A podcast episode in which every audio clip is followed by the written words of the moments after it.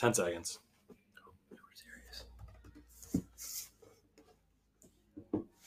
Beep, beep, beep, beep. Oh, there we go. All right. You know what it is. You know who it is. We're back. Another episode of the Thrive AmTap. As much talking as possible. Today is episode 31. It's a lot of episodes. Yo, 31. Yeah. All right.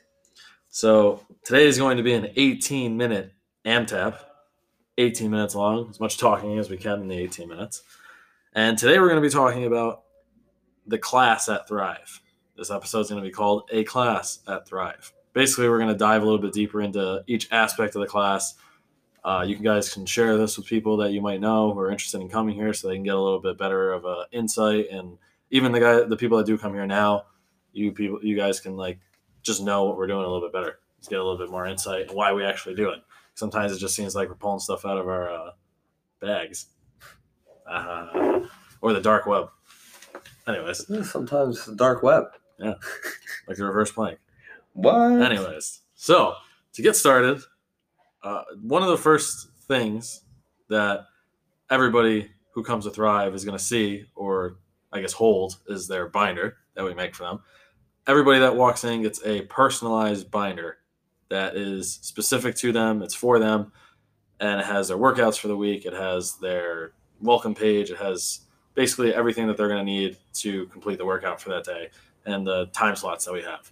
So my first question to Derek Ooh, is why is the binder something that we do? pick me, pick me, pick me. So, man, the binder.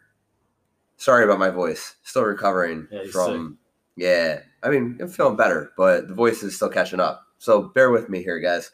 So, I think at least a time or two or ten. You guys have heard me talk about how special the binder is to me. To be able to have something that has your name on it and hand it to you, something physical to put into your hands to then give you control over your fitness is just so important to me and so important to us here at Thrive. We want you to be a part of the process. It's your process. You are building it. We are consultants for your fitness, for your wellness. We are your guides. What we can't do is we can't create fitness out of nothing. We need you to join us. We need you to be a part of the process and collaborate with us taking notes in your binder, asking questions about what the shorthand is. You get to learn stuff. You get to learn about how to add weights, how to do the math, the different size bars, why they're different sizes, why they're different weights. All that stuff is so cool. And you're investing all this time and energy. You should gain something. It shouldn't just be about, oh, let me get fit, let me lose weight. That stuff's cool, man. And that's fine that those are the top priorities. It should be. But to spend all that time and then leave here or go work out on vacation, or maybe your friend or your family member who doesn't live in the area or you know doesn't really see how they can afford going to a gym at this time, they ask you these questions. They're like, "Yo, you work out three times a week. You've been doing this for the last year. Help me." And you're like, "Well, I can't." But here at Thrive, it's different because you're a part of the process. You have that binder, you have it to refer to. You're learning each and every time that you're here. So that that that's the binder, and that's why it's really special. Yeah, I mean, one of the binder is one of the cooler things that we've done, and I, I'm more on the tech side, so like not trying to waste paper. Uh, not, not even that's Go not, like, green. that's not even the the thing of it, but like just like as much as you can get without taking up space. That's just my end of things. But like the binder is something I definitely I've thought of ways or tried to think of ways to not use it, but like I, I enjoy having it there and like I think everybody else does. And if you don't, then let us know. But I think everybody does enjoy having seeing their name on something that's associated with it and just having something to like come in and take notes on and it's just all right there. It's You know, yours. Yeah. That's your binder. Yeah, uh, yeah. So I mean, binder is a big part. But uh, so we've talked about the after you grab your binder. I guess the next step would be you cringe at the workout, maybe, or you're excited about it, uh, and then from there we get into the warm up. So everybody's going to meet at the whiteboard at the beginning of the class. Uh, not I don't know if I mentioned this, but the classes are an hour long. I think everybody who goes here knows that. But in case someone who is interested is listening to this, um, we take about five to ten minutes and we start getting into the warm up. Now we've talked about the warm up a lot. We actually have like a whole episode going into the warm up. So this one I was just kind of kind of breeze over, just because I've talked about it about it a lot. And like I said, we have our own. I forgot what episode it is. In the twenties, I think, and I think it's twenty four. But that has goes over every aspect of the warm up, why we do it, what we do in the warm up, what we're looking for there. So I guess after that five to ten minute warm up, we're going to get into the strength piece, which is individualized. So my question to Derek again is, what is the most important aspect of individualized strength, and why we do it? So before I answer that question, I think it's important, and this is something that we've talked about in the past, but again, we are all subject to the very same foundational functional movement patterns. We all sit down, we all hopefully stand up at some point. We all run into, well, hopefully not run into, but we are faced with a door that we have to push or pull open. So those biomechanics exist just by virtue of we have to go into places and get out of places. There's some sort of pushing and pulling mechanism that we perform with our body. And then we have stuff to do around the house or around work. It Might not seem like much, but we have to pick things up and then usually transport them, move them around. Sometimes it's grocery bags or something to that effect. Or a sick baby. Or sometimes it's a sick baby or a sick dog, you know, some sort of a pet. So there inherently lies the deadlift. So tracing it back, sitting down, standing up, we have the squat pattern, pushing and pulling open doors. We're going to mimic a press pattern. And then picking up a sick baby or a dog, we're going to have some variation of a deadlift pattern. So we know that everyone has to do these things. To not build a program around these three functional movement patterns that we will face on a day to day basis just doesn't really seem to be the most effective way to build an exercise routine. If we're here to to work out, to lose weight, to get stronger, let's make the most bang for our buck. Let's do let's get better at these movement patterns. So that is where we begin. Now, making it individualized is absolutely essential because not all bodies move the same. In fact, no two bodies move the same. So while there can be some similarities in programming and oftentimes there's overlapping, where we begin and how we progress might be a little bit different in terms of which aspect of each individual movement pattern, the squat, the press, the deadlift, that we work on for the individual. Maybe someone has a hurt back. Maybe someone has a hurt shoulder. Maybe there are different ways that we have to work on correcting the movement pattern before we start to build any true strength in that range of motion. Maybe it's more corrective. So that's where the individualized aspect of the programming is absolutely paramount. And it's something that when you say thrive, you mean individualized programming. I think on top of it, like not even just that we individualize everything, but the strength component that we have is extremely important because yeah. a lot of places don't have dedicated time to work on strength. And when you don't, you miss out on like a lot in terms of getting better and staying healthy and staying strong. Um, then, so moving on, we have after the strength piece, uh, which is in your binder for the entire week, however many days you come during the week, we move on to the group conditioning. So we all huddle back together. Everybody's doing the strength stuff together, but they're just doing their own individualized thing as we go. And from there, we huddle back together up at the whiteboard, kind of go over things quickly, and we have a group conditioning. So every day we have a eight to 12 minute conditioning piece that includes AMRAPs, the play on word that we got for the AMTAP, uh, as many rounds or reps as possible. We have EMOMs every minute on the minute or even minute, odd minutes. We have round pieces, things for time, as fast as we can do it, things like that. There's a wide variety of things we do there that isn't just your basic running or elliptical stuff because we don't have those here and we don't want them there. Uh, so using these different variations, we can kind of attack conditioning from different angles, get the heart rate up, still get that that endorphin kick that we usually want or after, and we can still get better. And we're making a lot of things easier in our life.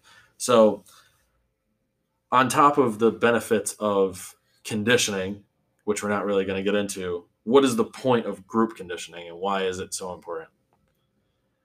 Group conditioning. So I think most of us have some level of exposure to working out on our own. Maybe we've gone to our local gym and walked on a treadmill for a while. Maybe we went for a walk outside. Maybe we ran. Maybe we did the elliptical, is something like that. And there is seemingly some lack of enthusiasm or encouragement to do that day after day, week after week, month after month. So inherently, there's some obvious external motivation when there are people around you doing the same thing or something very similar to what it is that you're doing. Misery loves company. so, True that. you know, we're doing the conditioning piece, and people love to hate the conditioning piece. We talk about it, we're like, oh, this is so awful. Oh, I don't want to do this. And then we all do it together. The biggest thing is camaraderie, it's joining of forces and being like, you know what? This may not be what I would have chosen for today, but I'm going to have some fun doing it because so and so over there, they're looking like they're ready to get after it, or they're going to have a good time, or they're going to push through it, or I know this person has energy, or the instructors are really selling this workout hard. We started Con artists. yes we started titling our workouts and it's awesome so it's it's about having a good time it's about having fun and to some extent the more the merrier so scaling becomes a little bit tricky at times because not everyone moves the same way but we do a really good job at it and that allows everyone to have a very similar workout despite some variations in the movement patterns themselves so in one word group conditioning because of camaraderie. Camaraderie, you get to do it together. It becomes a little bit more fun, a little bit more enjoyable. There's different elements of enthusiasm involved with it. Yeah. I mean, I agree there. I don't think I have, anything else needs to be said. I don't Do- know if I. where we got, at for we time? have five thirty nine. Oh boy. So it's my turn. Yeah. All right. So the questions that I have for you, dear skinny boy, is what challenges do we face or have you faced when I mean we both face them, right? But your opinion on them when we take someone on for their first workout, but we've never met them and we haven't even really spoken to them yet. Yeah. I mean, one of the hardest things is just knowing how they move and making sure that they're in putting them in a spot where they're not ever they're not giving them the opportunity to mess up at all or not giving them an opportunity to put themselves in a bad situation and possibly get hurt. Just making sure that whatever they do that day is very relaxed and kind of just moving uh, making sure that kind of what derek talked about with those basic movement patterns making sure that we go through that uh, finding the squat finding what it looks like finding a pull pattern a push pattern just seeing what we're working with. Where does the And- squat start? squat it, uh, it depends on the person but like if we're we're gonna try to start as low skill as possible. So box squat if you can't or you've never done it before get the whole idea of what it feels like to sit down and stand up then after that if we're pretty proficient at that or we have enough experience in the squat we'll go to the air squat and then from the air squat we'll add some weight out in front with the goblet squat and then if we're progressing from there double kettlebell front squat and then back squat, front squat, if we're ever so kind or if we're so lucky to overhead squat. But going through those motions is just making sure that the people that are coming in aren't like thrown at too much and they know that this is something that they're being watched for and they're not don't have to be really nervous about. Uh, the, the nervous thing is like us making sure that they're in a good situation, and Yeah. that's that's the struggle that I would find with it. So the next question that I have making sure they're not a Red Sox fan. No, I'm joking. You can come here for Red Sox. the next question that I have is we're still related to that person coming in that maybe we've never met before. There's a limited amount of time that we have to interact with them. And we have two instructors. How do you feel that helps when we haven't met that person before and we have a limited amount of time to be able to take them through an effective workout? Yeah, I mean, with the two instructors, instructors, that's, I mean, basically the only reason we're able to do that.